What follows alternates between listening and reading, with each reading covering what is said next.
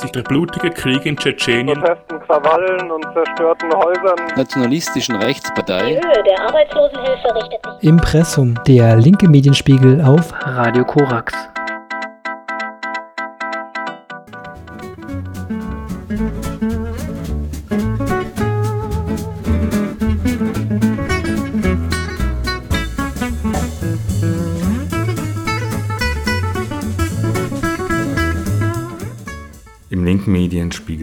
Dezember 2022 beginnen wir mit einem umfassenden Backlash in der Energiepolitik in der BRD, kommen dann zur rassistischen Migrationspolitik und am Ende zu den ersten 100 Tagen der linken Regierung in Kolumbien.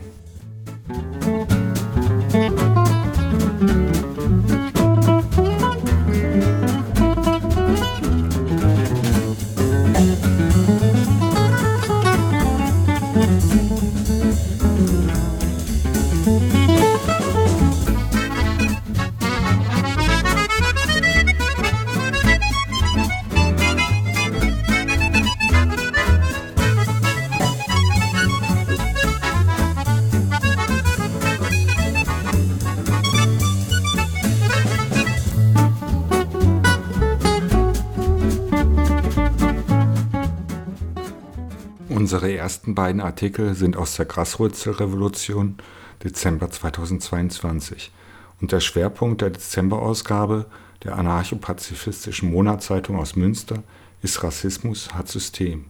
Unser erster Artikel aus der Graswurzelrevolution ist aber nicht dazu, sondern zur Energiepolitik in der BRD. Atom, Kohle und Gas, ein politisches Fiasko. Umfassender Backlash in der Energiepolitik. Klimaschutz AD statt AKW nee. Der massive Ausbau erneuerbarer Energien scheint für die Bundesregierung keine Option mehr. Stattdessen wird die Rückkehr zu Kohle, Gas und Atomkraftwerken nicht nur propagiert, sondern direkt umgesetzt. In seinem Artikel für die Graswurzelrevolution fasst Matthias Eickhoff die jüngsten energiepolitischen Dammbrüche zusammen, gegen die entschiedener Protest auf der Straße dringend nötig ist. Zwei Szenen aus dem Oktober 2022 verdeutlichen, wie die Bundesregierung und die Landesregierung von Nordrhein-Westfalen, NRW, vor der Atom- und Kohlelobby in die Knie gegangen sind. Zum einen stehen am 4. Oktober Wirtschafts- und Klimaminister Robert Habeck, Grüne, und seine grüne Ministerkollegin aus NRW, Mona Neubauer, bei einer Pressekonferenz einträchtig zusammen mit dem RWE-Chef Markus Kreber vor den Mikrofonen. Sie verkünden gemeinsam, dass Lützerath gegen alle Vernunft und gegen intensiven gesellschaftlichen Protest doch abgebaggert werden soll und zugleich dreckige Altkohlekraftwerke wieder ans Netz kommen werden. Als kleines Bonbon verspricht RWE, bis 2030 mit dem Braunkohletagebau aufzuhören. Bis vor wenigen Monaten demonstrierten die Grünen noch für den Erhalt von Lützerath. Als Ministerinnen und Abgeordnete bleibt davon nun nichts übrig. Ortswechsel. Ein Tag nach dem Ende des Grünen Parteitages Mitte Oktober spricht Kanzler Olaf Scholz mit Zustimmung der Grünen ein Machtwort und bestimmt, dass die drei verbliebenen deutschen AKWs in Lingen, Neckar-Westheim und Isar II bis zum 15. April 2023 am Netz bleiben sollen. Angeblich droht wahlweise eine Stromlücke oder eine Netzinstabilität. Oder Frankreich muss vor dem Blackout gerettet werden, weil die Hälfte der dortigen AKWs wegen gravierender technischer Mängel abgeschaltet sind. Und wenn das nicht reicht als Argument, dann dämpfen die AKWs plötzlich den Strompreis oder sie sind total klimafreundlich. So genau will das heutzutage in der Bundesregierung und in manchen Medien niemand mehr wissen. Hauptsache, die AKWs laufen erstmal weiter. Die Atom-, Kohle- und auch die Gaslobby arbeiten um Overdrive und treiben die Bundesregierung, insbesondere die Grünen, einfach vor sich her. Deren Ministerinnenriege kassiert alle bisherigen Versprechen und gesetzlichen Regelungen in atemberaubendem Tempo ein. Das ist für die nächsten Jahre ein verheerendes Signal. Genauso verheerend ist, dass es im Bundestag eigentlich keine konstruktive Opposition für mehr Klimaschutz gibt, da die Linken ihre Hausaufgaben nicht mehr machen. Sie sind intern völlig zerstritten. Das gibt der Bundesregierung und den grünen Ministerinnen im Prinzip einen Freifahrtschein. Ohne außerparlamentarische Proteste wird es deshalb nicht möglich sein, den Atomausstieg, die Energiewende und die Einhaltung der internationalen Klimaschutzziele durchzusetzen oder auch einfach nur zu retten.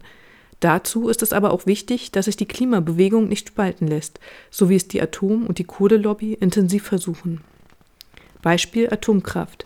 Monatelang arbeitete ein informelles Bündnis aus FDP, CDU, CSU und mehreren Energiekonzernen daran, den 2011 nach Fukushima bereits zum zweiten Mal gesetzlich vereinbarten Atomausstieg zu kippen.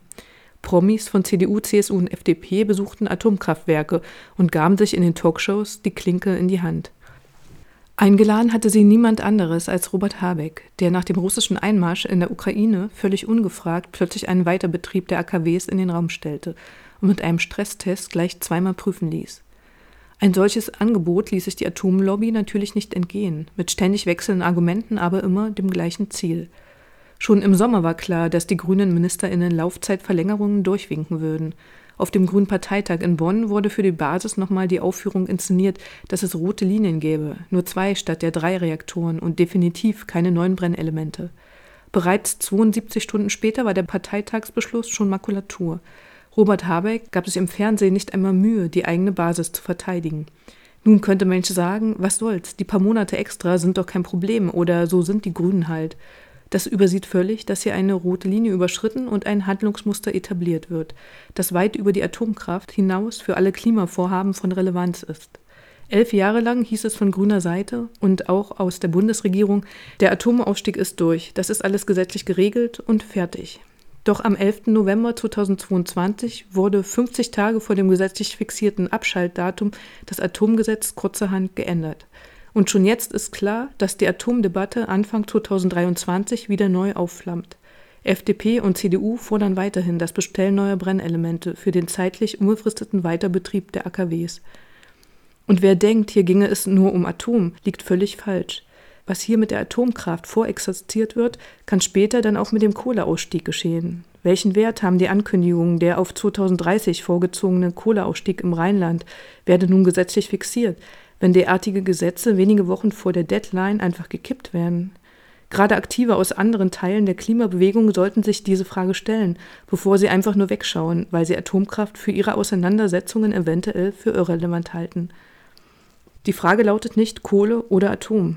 Wer sich auf diese Frage einlässt, ist der Atom- und Kohlelobby schon auf dem Leim gegangen. Denn diese Frage suggeriert eine inhaltliche Koppelung.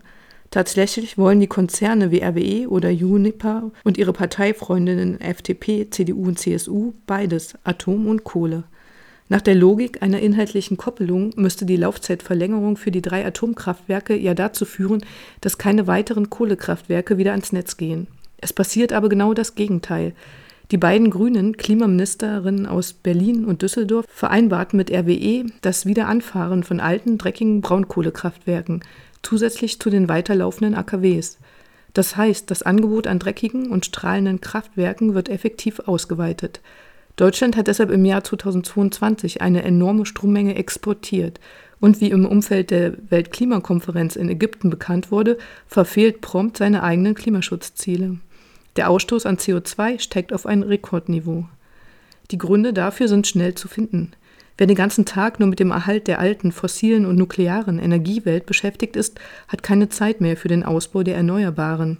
Angeblich löst der russische Einmarsch in der Ukraine eine Energierevolution in Deutschland aus, um die Abhängigkeit von fossilen Energien zu mindern. Doch real werden praktisch keine neuen Windräder errichtet und auch bei der Solarenergie geht es nur in Minimalschritten voran. Wind und Sonne sind für RWE und Juniper noch immer sehr ungeliebte Konkurrenz, die mit den eigenen AKWs, Kohle- und Gaskraftwerken mit aller Kraft vom Markt ferngehalten werden sollen. Beispiel Gas. Es kommt nicht von ungefähr, dass Deutschland in Brunsbüttel und Wilhelmshaven im Eiltempo Flüssiggasterminals aufbaut.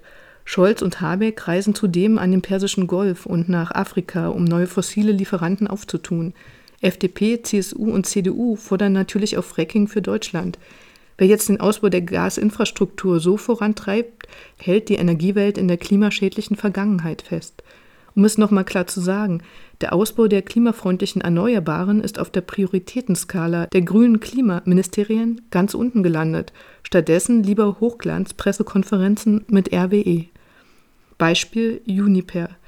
Ein echter Coup ist auch die Übernahme von Uniper durch die Bundesregierung, hier vertreten durch das Bundeswirtschafts- und Klimaministerium. Damit wird die Bundesregierung erstmals selbst zur Anteilseignerin an laufenden Atomkraftwerken, übernimmt zahlreiche Kohle- und Gaskraftwerke, darunter das heftig umstrittene Kraftwerk Datteln 4 und wird sogar zur Eigentümerin von fünf Kohle- und Gaskraftwerken in Russland. Durch die Übernahme wurde mit Steuergeldern letztlich die Bad Bank von E.ON verstaatlicht, die der Energiekonzern zunächst ausgelagert und dann an das mehrheitlich staatliche finnische Unternehmen Fortum verkauft hatte. Die fünf russischen fossilen Kraftwerke waren früher als E.ON Russia bekannt.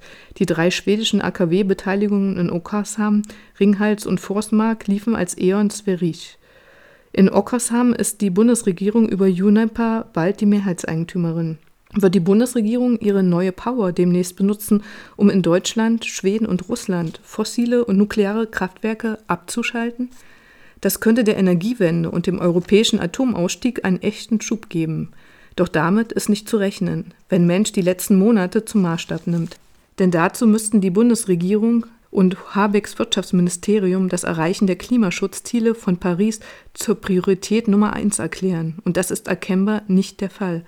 Klimaschutz ist 2022 zur reinen Nebensache degradiert worden, obwohl die Klimakatastrophen global deutlich zunehmen. Das Bild des Monats war dazu der Abriss eines Windrades am Tagebau Garzweiler, damit die Kohlebagger von RWE vorrücken können. Deutsche Klimaschutzpolitik ist in diesen Tagen die Story eines totalen Versagens. Aus diesem Grund versucht ein breites Bündnis aus Klimainitiativen und Umweltverbänden, den Abriss von Lützerath noch zu verhindern. Am 12. November 2022 demonstrierten über 2000 Menschen vor Ort gegen das weitere Vorrücken des klimakillenden Kohletagebaues. Am 3. November waren 2500 Klimaaktivisten in Münster auf der Straße, als sich die G7-AußenministerInnen abgeschottet durch mehrere tausend Polizistinnen in der Stadt trafen. Und am 9. November besetzten Aktivistinnen die Baustelle des Flüssiggasterminals in Brunsbüttel. Unterdessen forderten zahlreiche Anti-Atomkraft- und Umweltorganisationen von der Bundesregierung ein Ende der Atomgeschäfte mit Russland sowie einen Verzicht auf die AKW-Laufzeitverlängerung. Proteste gab es in Neckar-Westheim, Lingen, Münster und Berlin. Weitere Proteste sind angekündigt, unter anderem eine Blockade des AKW Neckar-Westheim. 2023 wird das Jahr, in dem sich entscheidet, ob die Klimapolitik und der Atomausstieg noch eine Chance bekommen oder ob wir wirklich in die völlig entgegengesetzte Richtung dampfen. Die Auseinandersetzung wird nicht leicht werden, das ist sicher.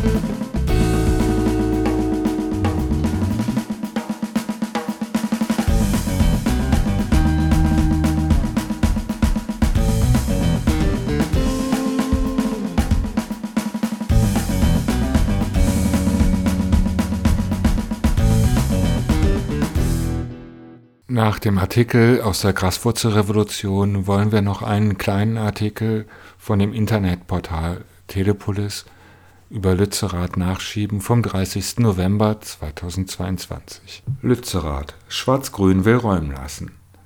Energie und Klima kompakt. Die Grünen verabschieden sich mehr und mehr vom Klimaschutz. Sie planen im Januar gemeinsam mit der CDU den Weg für RWE im Braunkohletagebau Garzweiler 2 freizumachen ein schmutziger Deal mit Folgen. In Nordrhein-Westfalen scheint die dortige schwarz-grüne Landesregierung fest entschlossen, noch in diesem Winter Lützerath zu räumen. Die kleine, zur Stadt Erkelenz gehörende Siedlung ist dem rheinländischen Tagebau Garzweiler 2 im Weg und ist inzwischen zu einem Protestdorf aus Zelten, Baumhäusern und besetzten Wohngebäuden geworden. Einige Wohnungen waren vom letzten Bauern des Dorfes vermietet worden, der nach jahrelangen Prozessen dem Druck RWEs nachgegeben und verkauft hatte, um einer Enteignung zuvorzukommen. Nun bereitet die Düsseldorfer Landesregierung die Räumung vor und hat schon mal mit der propagandistischen Vorbereitung begonnen. Von der zuständigen Polizei in Aachen Erkelenz liegt im Dreieck zwischen Aachen, Mönchengladbach und Köln, heißt es, die Räumung werde für Januar vorbereitet. NRW-Innenminister Herbert Reul, CDU, kündigte letzte Woche im Landtag an, es sollen bei einem umfassenden Einsatz alle Klimaschützer entfernt, alle Häuser abgerissen und alle Bäume gefällt werden. Reul war bereits im Spätsommer 2018 für einen der bis dahin größten Polizeieinsätze des Landes für die Räumung des Hambacher Forstes verantwortlich gewesen.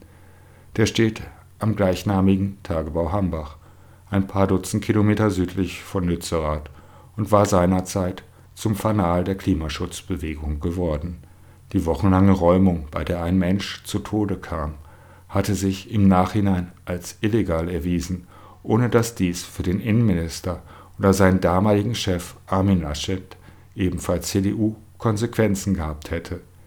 In den Dörfern um die Tagebaue im Rheinland sowie im Ostdeutschland und auch in der Klimabewegung hatten viele gehofft, eine Regierungsbeteiligung der Grünen würde die Auseinandersetzung um die Kohle endgültig beenden. Doch über Lützerath blieb das Damoklesschwert auch nach dem Einzug der Grünen in die Düsseldorfer und Berliner Regierungen hängen und in den ersten Herbstwochen fielen schließlich die Würfel. Bundeswirtschaftsminister Robert Habeck, Grüne, und seine ebenfalls grüne Amtskollegin Mona Neubauer aus Nordrhein-Westfalen handelten mit RWE unter Ausschluss der Öffentlichkeit einen Deal aus, wonach der Konzern seinen Tagebau ausweiten und Lützerath zerstören darf. Begründet wird das übrigens hauptsächlich damit, dass Abraum zur Sicherung der Böschung des Tagebaus benötigt wird unter ferner liefen und sehr unkonkret wird von Brennstoffbedarf geredet, der nötig sei, um die Gasverstromung zu vermindern. Unerwähnt bleibt dabei, dass die hochflexiblen Gaskraftwerke vor allem schnell einsetzbare Lückenbüßer sind, wenn zum Beispiel im Tagesverlauf die Stromnachfrage steigt, aber wenig Windstrom vorhanden ist und auch die Sonne nicht genug liefert, oder am Abend, wenn der Solarstrom zurückgeht, der Bedarf hingegen hoch ist. Braunkohlekraftwerke sind im Gegensatz dazu sehr träge und bedienen eher die Grundlast. Dessen ungeachtet wird RWE es sich sicherlich nicht entgehen lassen, die mit massiven Polizeieinsätzen zugänglich gemachte Braunkohle abzubaggern und zu verbrennen, denn mit der lässt sich aufgrund des hohen Gaspreises und des unsäglichen Merit-Order-Prinzips der Strombörse derzeit hervorragend Geld verdienen – dieses Prinzip sorgt dafür, dass alle Stromlieferanten für einen bestimmten Nachfrageblock den gleichen Preis bekommen, der sich am teuersten Anbieter, zurzeit meist ein Gaskraftwerk, orientiert. Mit dem Verbrennen der Lützerater Braunkohle macht Deutschland allerdings klar, dass man in Berlin, Düsseldorf und in der RWE-Zentrale nicht gedenkt, sich an die Pariser Klimaübereinkunft halten zu wollen. Gingen nämlich alle Staaten so vor, würden sie genauso rücksichtslos Kohle und andere fossile Energieträger verbrennen, dann wäre die Begrenzung der globalen Erwärmung auf 1,5 Grad Celsius gegenüber dem vorindustriellen Niveau auf keinen Fall zu schaffen und vermutlich nicht mal auf deutlich unter 2 Grad Celsius. Beides war 2015 in Paris verabredet worden und ist eigentlich geltendes Völkerrecht. Unterdessen weist die Anwohnerinitiative Alle Dörfer bleiben in einer Pressemitteilung darauf hin, dass die Rechtsgrundlage für einen Polizeieinsatz wieder einmal fraglich sein könnte. Der Hauptbetriebsplan, der die rechtliche Grundlage für den Abbau der Kohle unter Lützerath wäre, würde zum Ende des Jahres auslaufen. Damit habe Landeswirtschaftsministerin Mona Neubauer, die wie gesagt ein grünes Parteibuch besitzt, zumindest die Möglichkeit, ein Moratorium zu verhängen ohne dass RWE dadurch Regressansprüche entstünden. Doch die dafür notwendige Konfliktbereitschaft scheint den Grünen inzwischen nach Beteiligung an Angriffskriegen, Aufrüstungsprogramm, Autobahnbau durch den Dannenröder Wald, Laufzeitverlängerung für Atomkraftwerke und LNG-Terminals für Frackinggas aus den USA völlig abhanden gekommen zu sein. Also steht der Republik wohl nach drei Dürrejahren, einem fast ausgetrockneten Po und dem katastrophalen Juli-Hochwasser 2021 im Rheinland der nächste Polizeigroßeinsatz gegen die Klimaschutzbewegung bevor.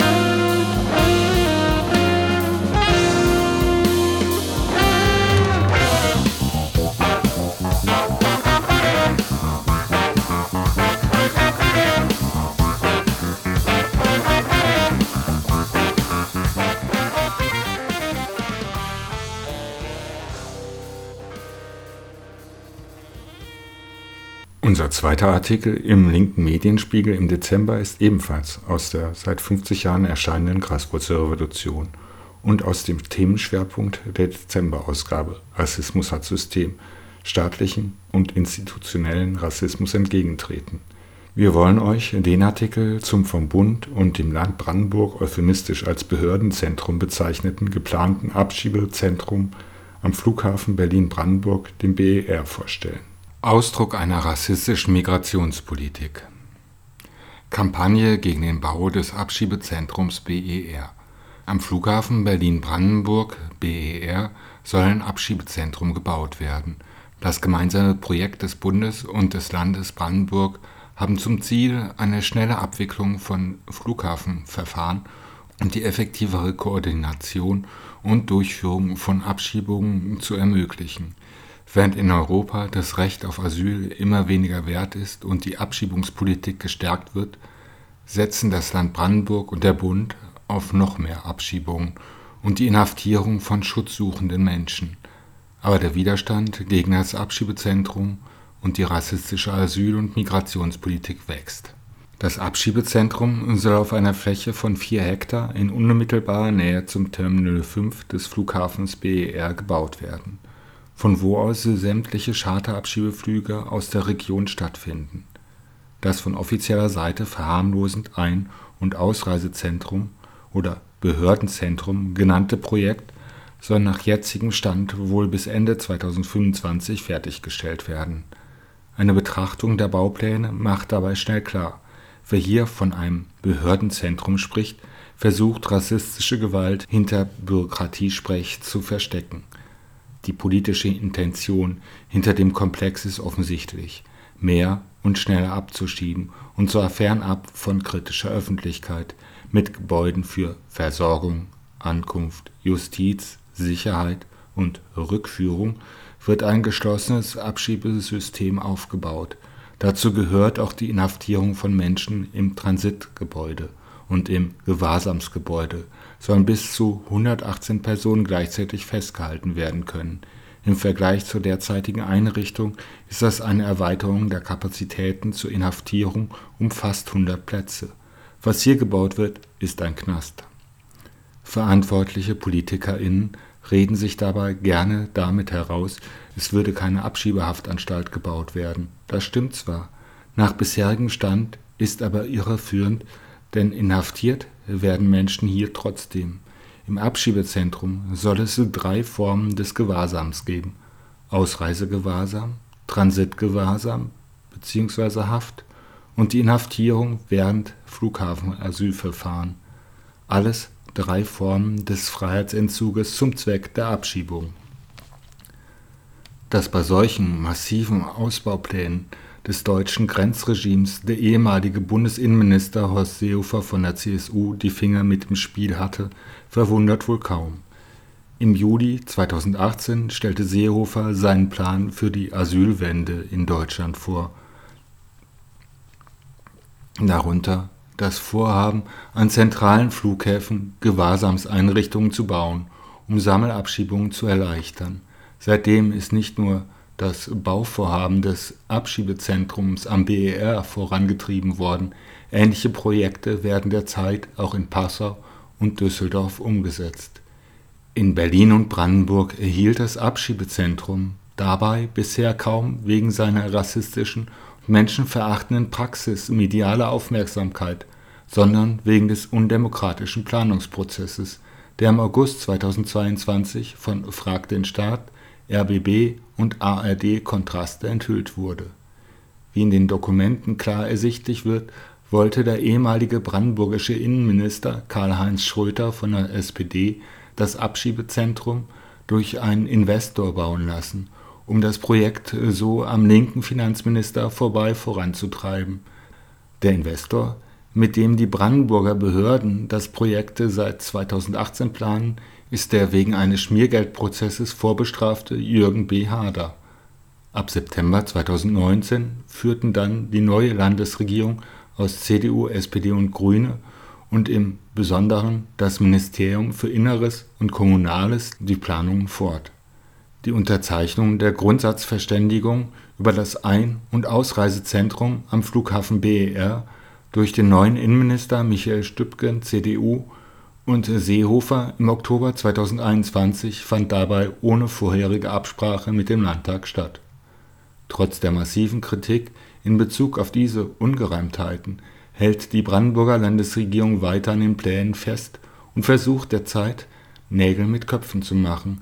Der Haushaltsplan 2023-24, der am 14. Dezember 2022 verabschiedet werden soll, enthält unter anderem eine Verpflichtungsermächtigung für Mieten und Pachten für das Abschiebezentrum ab 2026 in Höhe von 315 Millionen Euro. In den vorgesehenen 30 Jahren Laufzeit würde Harder dadurch Gesamtmieteinnahmen von über 450 Millionen Euro erhalten, abzüglich von Kosten immer noch über 300 Millionen Euro Profit. Obwohl vieles hinter verschlossenen Türen stattfindet, entstand Ende 2021 aus einem Zusammenschluss von Aktivistinnen, die sich schon seit Jahren gegen Grenzen, die rassistische und neokoloniale Asylpolitik und staatliche Gewalt einsetzen, die Initiative Abschiebezentrum BER verhindern. Wie der Name verdeutlicht, ist das kurzfristige Ziel, den Bau des Abschiebezentrums zu stoppen. Das Zentrum steht allerdings als Symbol für die breite, gewalttätige, rassistische und neokoloniale Praxis von Abschiebung und für das Migrationssystem im Allgemeinen. Die Initiative hat sich deshalb als langfristiges Ziel gesetzt, sich gegen die Inhaftierung und Abschiebung von Menschen aufgrund eines fehlenden richtigen Visums oder Aufenthaltstitels zu wehren und Bleiberecht und Bewegungsfreiheit für alle zu realisieren. Schon von Anfang an gab es eine Vielfalt von Taktiken, um die Pläne rund um das Abschiebezentrum sichtbar zu machen und zu skandalisieren. Es gab Demonstrationen und Flyeraktionen in Potsdam, Schönefeld und Berlin, eine Online-Aktion gegen den Investor Hader und Partner skandalisierte den Deal mit dem Investor und erhöhte den Druck auf seine Tochtergesellschaften, seine KundInnen sowie die verantwortlichen PolitikerInnen. Durch Netzwerkarbeit und soziale Medien wurde die breite Öffentlichkeit auf den Bau aufmerksam gemacht. Durch die Intransparenz begann der Widerstand zwar erst später, aber wir haben im letzten Jahr deutlich gemacht, dass wir den Bau nicht zulassen werden, sagt die der Pressesprecherin der Initiative Alexis Martel. Die Bekanntmachung des brandenburgischen Haushaltsplans führte zu einer Beschleunigung der Kampagne. Die im Haushaltsplan enthaltene Verpflichtungsermächtigung legt nämlich den Bau des Zentrums größtenteils fest. Die Initiative rief daraufhin am 26. Oktober 2022 zwei Aktionswochen aus. Im Fokus standen dabei insbesondere die Scheinheiligkeit der Grünen. Diese hatten zwar öffentlich erklärt, kein Abschiebegefängnis am Flughafen BER zu wollen, ließen aber keine Anzeichen erkennen, dass sie den Haushaltsplan ablehnen könnten. Unterschiedliche Gruppen und AktivistInnen folgten dem Aufruf mit kreativen Aktionen wie zum Beispiel einer Satire-Webseite und Zeitung, Bannerdrops und einer Maueraktion vor der Brandenburger Landeszentrale der Grünen in Potsdam wurden die Grünen auf ihren hohlen und widersprüchlichen Aussagen aufmerksam gemacht. Wie breit die Bewegung gegen das Abschiebezentrum ist, verdeutlicht die Stellungnahme von mehr als 60 Organisationen, die gemeinsam fordern, auf den Bau zu verzichten.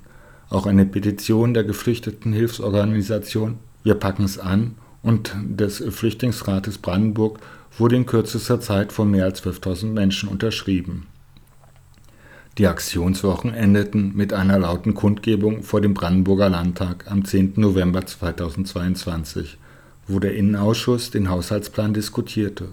Obwohl die Grünen dort ihre Bedenken bezüglich des Abschiebezentrums äußerten und einen Sperrvermerk für die Finanzierung forderten, blieb eine klare Ablehnung aus. Alexis Martel erklärt dazu, bis zum 14. Dezember ist der Haushaltsplan noch nicht final entschieden.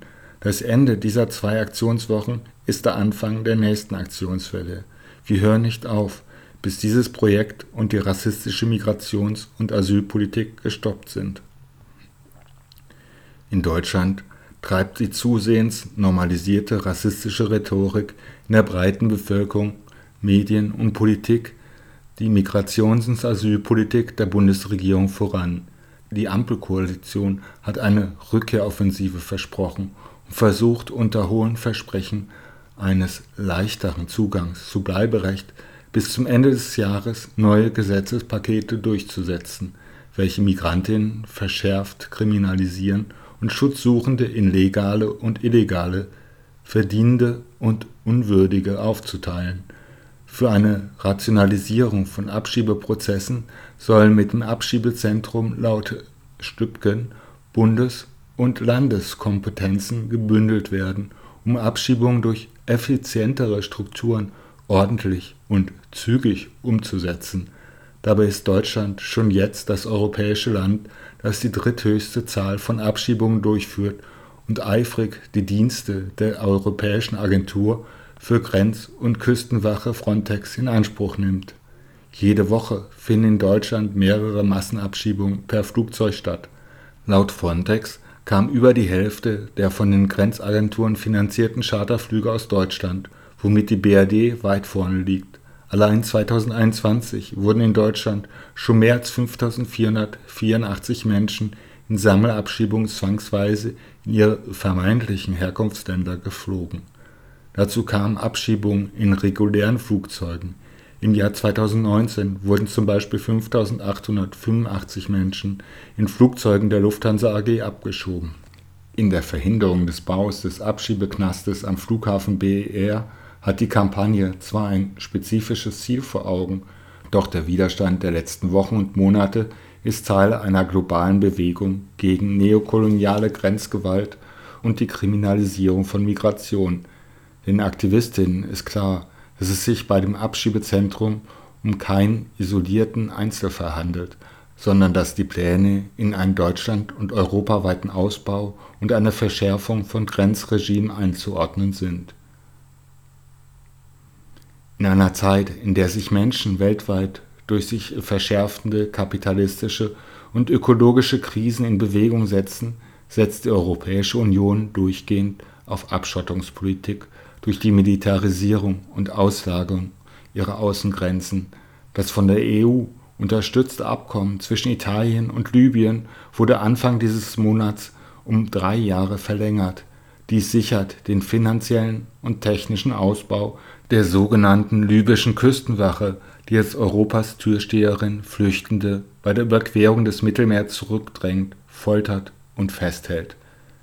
Begrifflichkeiten wie Rückführung und Rückkehr verschleiern gezielt, dass es sich bei Abschiebung um eine Art der institutionalisierten Folter rassifizierter Menschen handelt.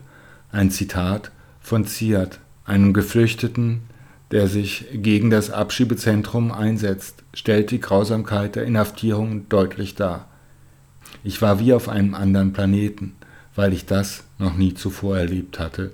Wir waren an einem Ort, an dem es keine Fenster, keine Hilfe und nicht einmal Fluglärm gab.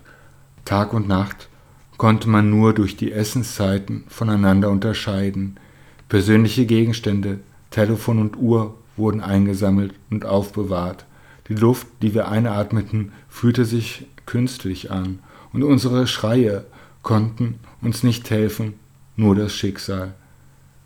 Die systematische Überwachung und Inhaftierung von schutzsuchenden Menschen ist hierbei schon immer eine zentrale Taktik der Abschreckung und Kontrolle.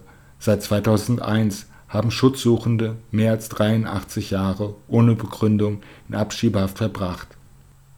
Mehr als jeder zweite Fall von Abschiebehaft ist rechtswidrig.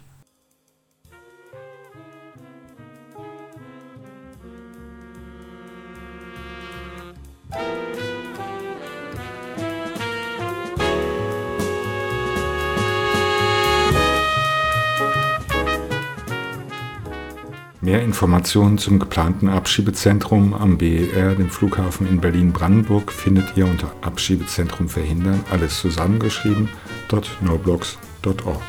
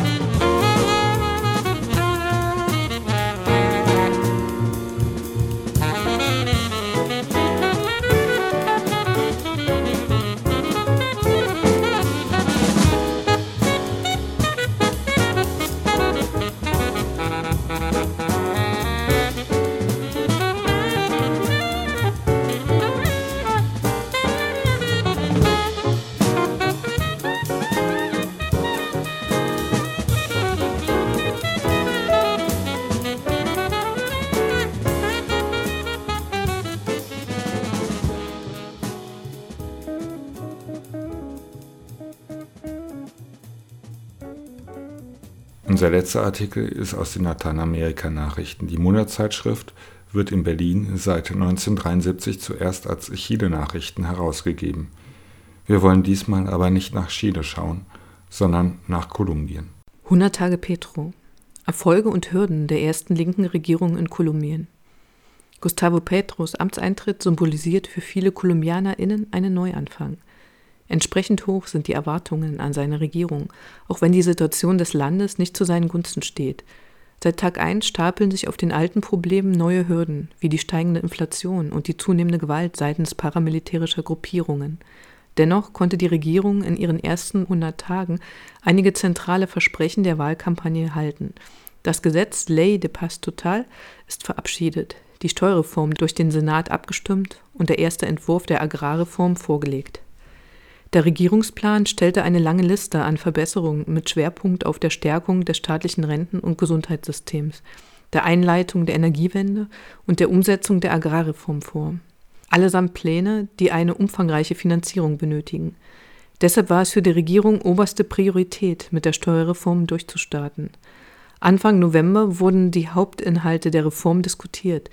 Die Einführung von Steuern auf gesundheitsschädliche Lebensmittel mit hohem Zuckergehalt, auf den Export von Öl und Kohle, die Steuer auf Renten und auf die Kirche. Die Reform zielte zunächst darauf ab, 25 Milliarden kolumbianische Pesos zu sammeln.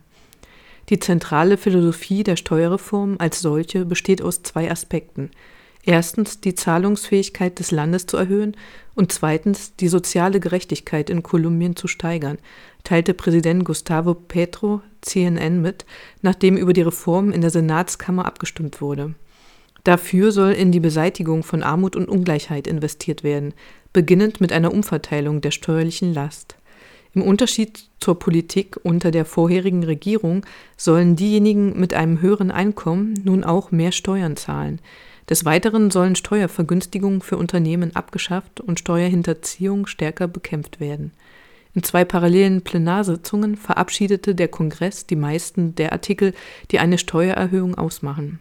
Die Regierung rechnet damit, ab 2023 mit rund 20 Milliarden Pesos, etwa 1,2 Prozent des Bruttoinlandsproduktes, zusätzlich an Steuern einzunehmen. Kolumbien ist eines der Länder, das unter den mittleren und großen Volkswirtschaften Lateinamerikas am wenigsten Steuern erhebt. Laut OECD, der Organisation für wirtschaftliche Zusammenarbeit und Entwicklung, erhält der Staat Kolumbien auf diesem Weg 13 Prozent des Bruttoinlandsproduktes, während der Durchschnitt in Lateinamerika bei 16 Prozent liegt. Dennoch traf die Reform bereits während der Verhandlungen auf Kritik von der Opposition besonders in Bezug auf die zunehmende Versteuerung von Einwegplastik beim Verkauf von Nahrungsmitteln. Die Parteien Centro Democratico und Liga Antikorruption sehen die Steuer als eine unnötige und weitere finanzielle Last für KolumbianerInnen, die bereits durch die Inflation von hohen Lebensmittelpreisen betroffen sind. Unter anderem soll die Steuerreform die Finanzierung von einem der wichtigsten Projekte der Regierung sichern, die Agrarreform. Petro setzt dafür auf den Kauf von ungenutzten Ländereien von GroßgrundbesitzerInnen. Das erworbene Land ist für Bauern und Bäuerinnen ohne eigenen Grundbesitz vorgesehen und soll den Landfonds, der im Rahmen des Friedensabkommens geschaffen wurde, teilweise aufstocken. So soll die Reform der Steigerung der Agrarproduktion dienen und gleichzeitig den Friedensprozess fördern. Nach einer Studie des Wohlfahrtsverbandes Oxfam besitzt in Kolumbien derzeit ein Prozent der Bevölkerung über 80 Prozent der privaten Agrarflächen. Die Notwendigkeit einer Agrarreform, eine gerechte Umverteilung des Landbesitzes wurde bereits im Friedensabkommen im Jahr 2016 festgehalten. Hinzu kommt das 2011 verabschiedete Gesetz für Opfer- und Landrückgabe, welches die Rückgabe der Ländereien an Bauern und Bäuerinnen vorsieht, die von Landraub und gewaltsamer Vertreibung betroffen sind. Die Landrückgabe schreitet jedoch nur langsam und keineswegs konfliktfrei voran.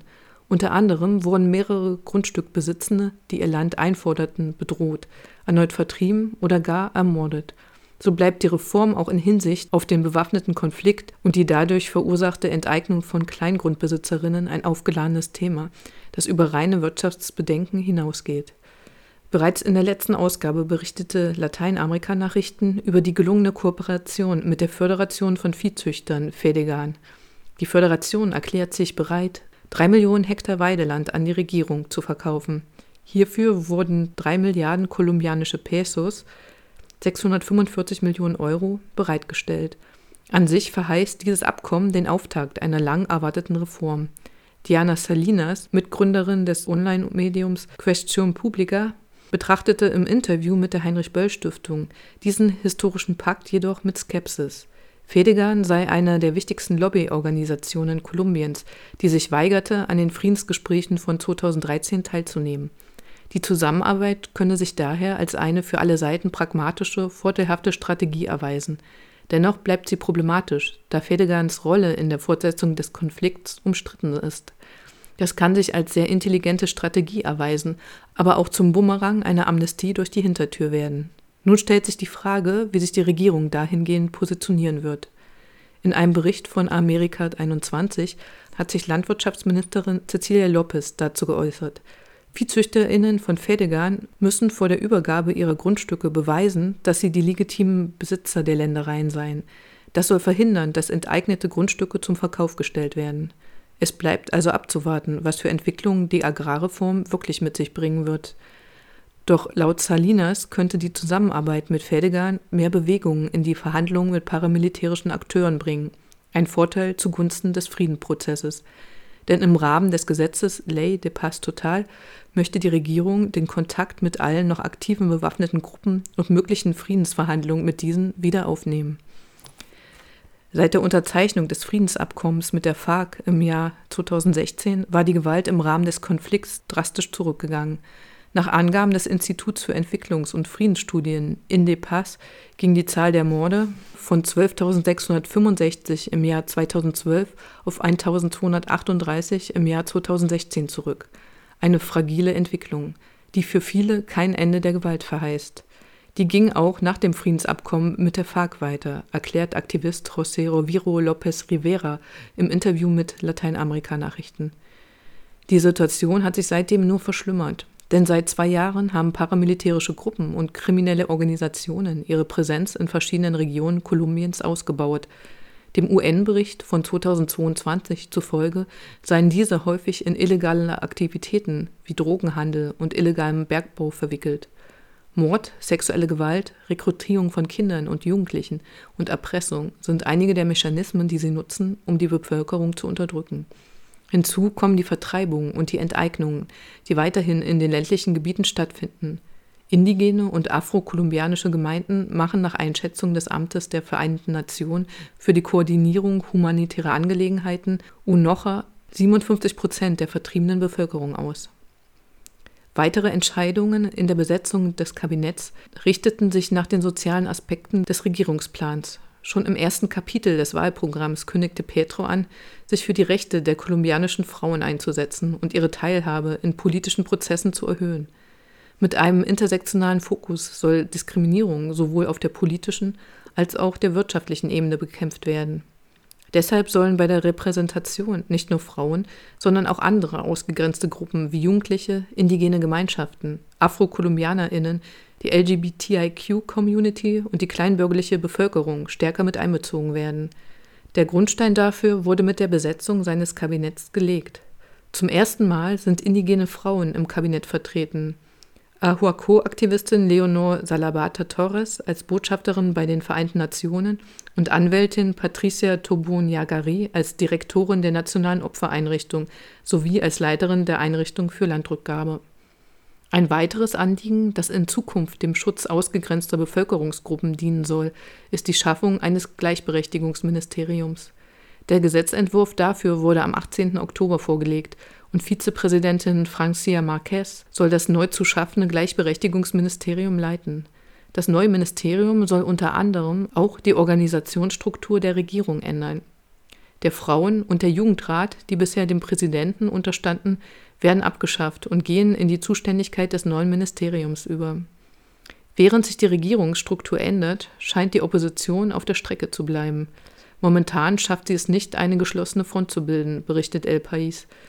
In der Senatskammer haben sich die Handlungen des Centro Democratico darauf begrenzt, den Vorschlägen der Regierung entgegenzuwirken. Dafür zeigte Gustavo Petro eine gewisse Kompromissbereitschaft mit der Opposition und der Ex-Präsident Alvaro Uribe fungiert hierfür als Sprachrohr. Uribes Position ist durch seine Justizprobleme, den politischen Linksruck des Landes und seine von vielen BürgerInnen abgelehnte Nähe zur traditionellen politischen Klasse geschwächt. Sein positives Image erreicht laut der letzten Umfrage des Meinungsforschungsinstituts in war mehr keine 25 Prozent.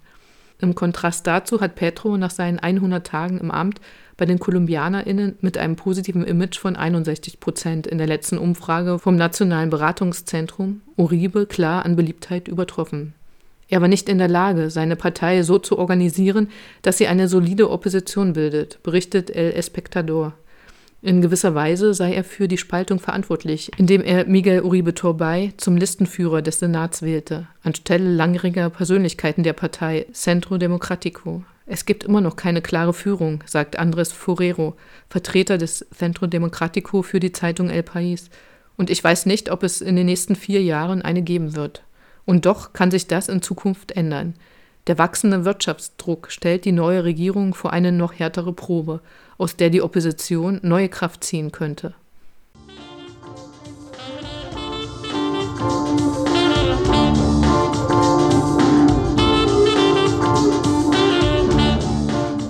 Das war der linke Medienspiegel im Dezember 2022. Wir hören uns wieder im Januar. Alles weitere findet ihr online unter medienspiegel.blackbox.org und tschüss.